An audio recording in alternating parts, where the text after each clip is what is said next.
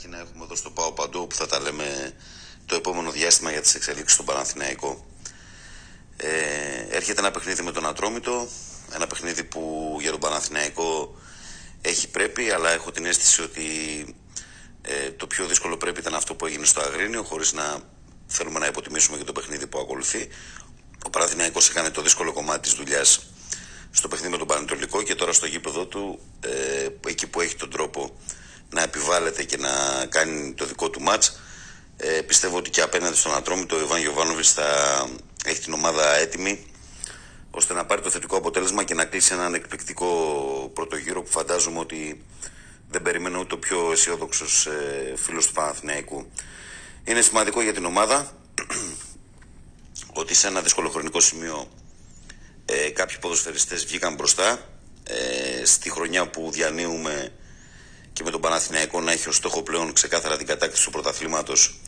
Οι απώλειες του Αϊτόρ και του Παλάσιος ε, αυτομάτως ε, οδήγησαν κάποιους άλλους ποδοσφαιριστές να πάρουν την πακέτα ε, και είδαμε με ικανοποίηση το Φώτιο Ανίδη να είναι εξαιρετικό στα δύο μάτς που χρησιμοποιήθηκε στον τρίπο με τον Ολυμπιακό. Ήταν αυτός που έκανε κάτι που 9 στους 10 ποδοσφαιριστές δεν θα έκαναν δηλαδή κυνήγησε την τελευταία μπάλα που έμοιαζε χαμένη στο παιχνίδι στο Αγρίνιο ε, είναι αυτός που με το που μπαίνει ε, ανακατεύει την άμυνα του Πανετολικού με τη συνεχόμενη κίνηση του στο χώρο και με τον γκολ που βρίσκει και λυτρώνει τον Παναθηναϊκό.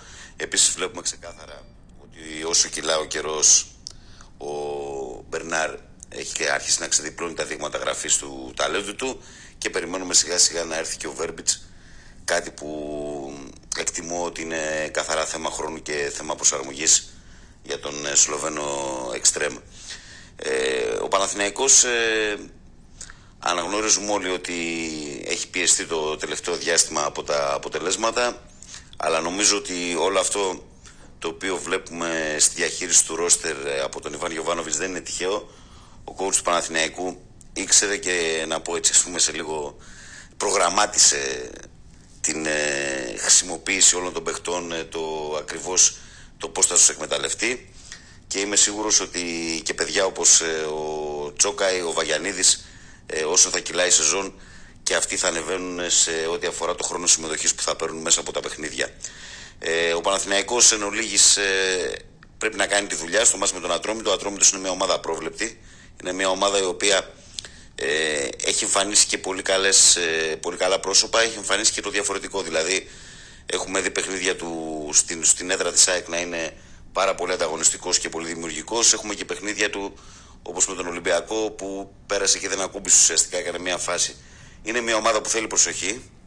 Ε, φυσικά υπάρχει και η σταθερά ότι πάντα όλες οι ομάδες απέναντι στον πρώτο δίνουν τα πάντα για να, για να καταφέρουν ε, να του κάνουν τη ζημιά. Αυτό θα προσπαθήσει και ο Ατρόμητος.